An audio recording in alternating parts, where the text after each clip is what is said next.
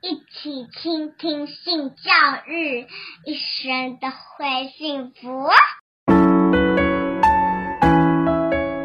嗨，大家好，我是林燕青。刚刚您说到您的父亲是一个牧师，嗯，他以为你只是为了教会表演，所以无所谓。可是不知道你后来的日常其实都融入了你的生活吗？对，照道理来讲，这个是一个紧张的气氛。对你来讲也是个压力，嗯，那你如何克服跟你的父母做一场对话呢？我很开心，我有一个非常开明的妈妈。对，我觉得对于这位牧师爸爸，我不是说不爱他，以那么 所以才以那么疏远的方式称呼他，只是在我觉得在他的角色里面，牧师会提前与父亲的角色，所以对我来说。呃，要他去理解我所做的事情，或者是我的我对于我爱人的选择，这些都并并不一定是要他所接受的。他可以，他可以去反驳，或者是他可以去否定，我都觉得没关系。然后我自己也比较不敢去跟他沟通这件事情。因为我怕我会讲输，你会输掉。对，我怕我会讲输，但是我的母亲非常的开明，她在她在我大学的时候，诶，我在读研究所的时候，有跟她，因为亲戚们说了一些关于我行为表征上面的闲话，例如说文怎么会很常穿，哦，不小心讲自己的本名了，宅姐为什么很喜欢穿，呃。女生的衣服啊，或者是她为什么很喜欢留长发啊，她的造型等等之类的，亲戚讲了这些闲话，然后我跟我妈，我听到之后，当下只记得我要打电话跟我妈讲这件事情，然后并且跟她出了当时是双性恋的柜，觉得男生女生我都可以这样。到了后来，因为做了直播，有几年。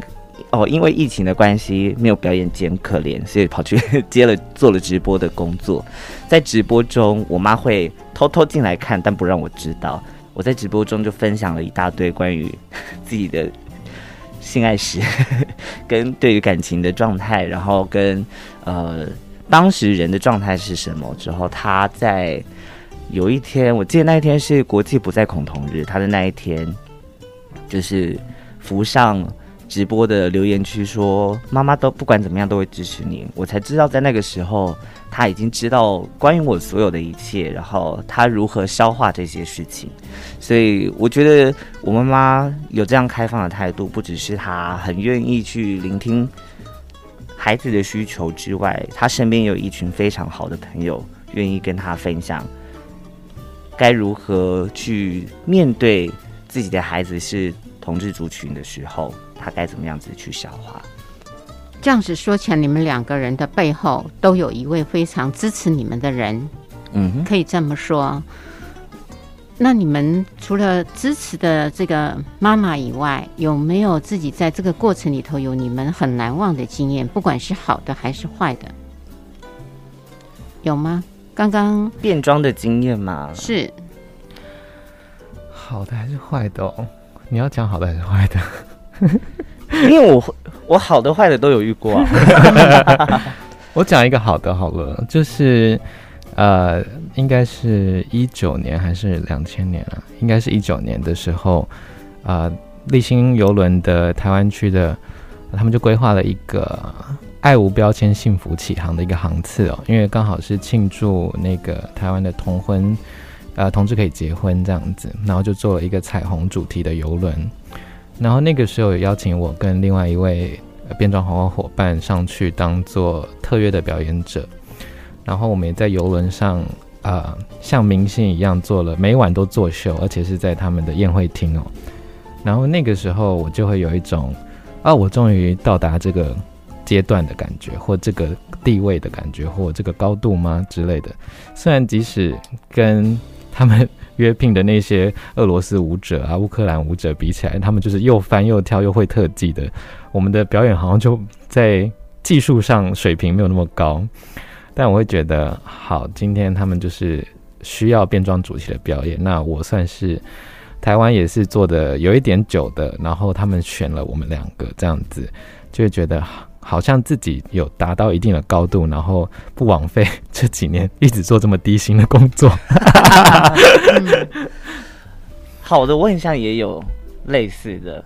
我觉得很好的是，因为我到现在都还是有持续在做剧场。然后我在去年也是因为大大大封城嘛，在家就无聊写了一个计划案，然后我以变装皇后的方式来进行的，然后很幸运的得到这个补助，然后在今年四月、四月、五月、六月都即将要演出，然后它会是变装皇后进入到剧场的一个新的方式，这样子，我觉得这是好的。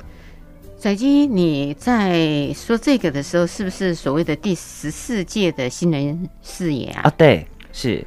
那新人新视野，你那一天可以稍微透露一下，你的内容大概是什么吗？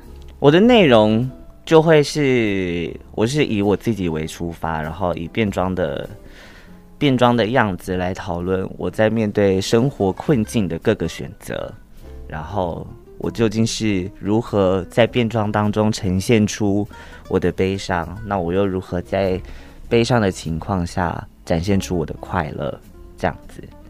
所以你的过程里面有快乐，也有悲伤，是因为剧名就叫我是既快乐又悲伤，一个哭笑不得的状态。对，好的，这个是让人会很想看的一个主题轴。这会不会算是也隐含了一个嗯负面的难忘的经验呢？是，我觉得在皇后当中，因为毕竟她，我觉得变装皇后要的是。大家所期待看到的是一个美丽的样子，所以在一开始变装的时候，因为我我本人就是高雄，长期在高雄生活。刚开始变装的时候，我一年是只有接到两个演出的，所以其实对我来说，呃，我我并不像像非凡一样，就是长期在台北可以有。不断的活动，然后去找到一个自己的样子，所以我其实花了很长的时间去摸索自己所喜欢的样子，以及观众所喜欢的样子。到了，我就这样子，差不多变装皇后的生涯差不多五年左右吧。我大概有三年，大概维持着一年两次的演出，然后也是一九年的时候，好不容易去到了台北，开始在台北有比较长期的演出的时候，店家却因为我的样貌。比较相对于其他的皇后来说，比较男性化，比较雄伟，超雄伟，比较雄伟一点，可能不是他们所期待皇后应该要出现的样子，所以那时候就我也得知到这样的消息之后，我就离职了。那那一次就会从那一次就开始会质疑说，变装皇后的样子究竟是什么样子？难道只有美丽是一种吗？不过当然，我选择最后还是选择美丽，我选择妥协了，因为才赚得到钱。可是因为那一次的打击，也让我想说，我究竟要该怎么样维持在我想要做的艺术呢？还是大家所理解的漂亮这样子？嗯，有人说，当做这个变装的时候是一个保护色，你们同意吗？保护色，我一半一半。怎么说？我也觉得它比较像是，嗯，因为我平平常会觉得好像没有人在听我讲话，就是从小到大这样子。可能因为我很喜欢，不好意思，因为我可能就是嬉皮笑脸的嘛。像我大学时候是做舞台设计，然后我在阐述我的设计的时候，教授会跟我讲说：“你不要跟我开玩笑。” 那只是因为我带着微笑在跟他。报告这样子，然后我就会笑着谢谢教授。之后呢，出他的研究室就大哭这样子。对，所以我就会觉得，嗯，我喜欢用玩笑的态度跟比较轻松的态度跟其他人对话，但有的时候就会，呃，我会觉得自己很像空气，会会被忽略这样。那我觉得我变装的时候，像是我随时都拿着一个麦克风的感觉，就是我虽然还是我自己，但是我的声音是。呃，可以传到别人耳里的是，甚至是可以逼迫人家一定要听的。就是我，就是我，因为存在感会跟平常的样貌差距非常多了，所以，呃，我其实蛮享受那种呃半嗯、你可以说 aggressive 的状态嘛，就是逼人家一定要听你讲话这样子。在今年呢？因为我觉得，我觉得变装很有趣的是。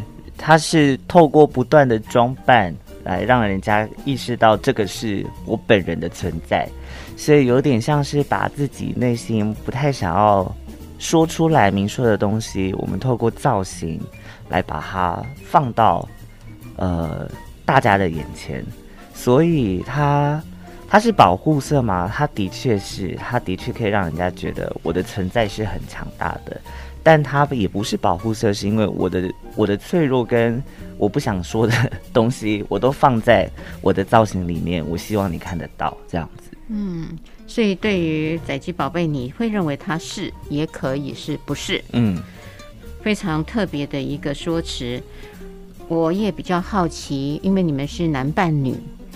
有没有可能会受到一些真正的嗯男性？我所谓的真正的男性，只要看到美丽啦，因为他们是视觉嘛，嗯，就会对你们有一些你们不喜欢的接触，类似像性骚扰这样的一个行为。接续的内容，请听下一集的 Podcast。欢迎持续收听、倾听性教育，大家一起来找幸福。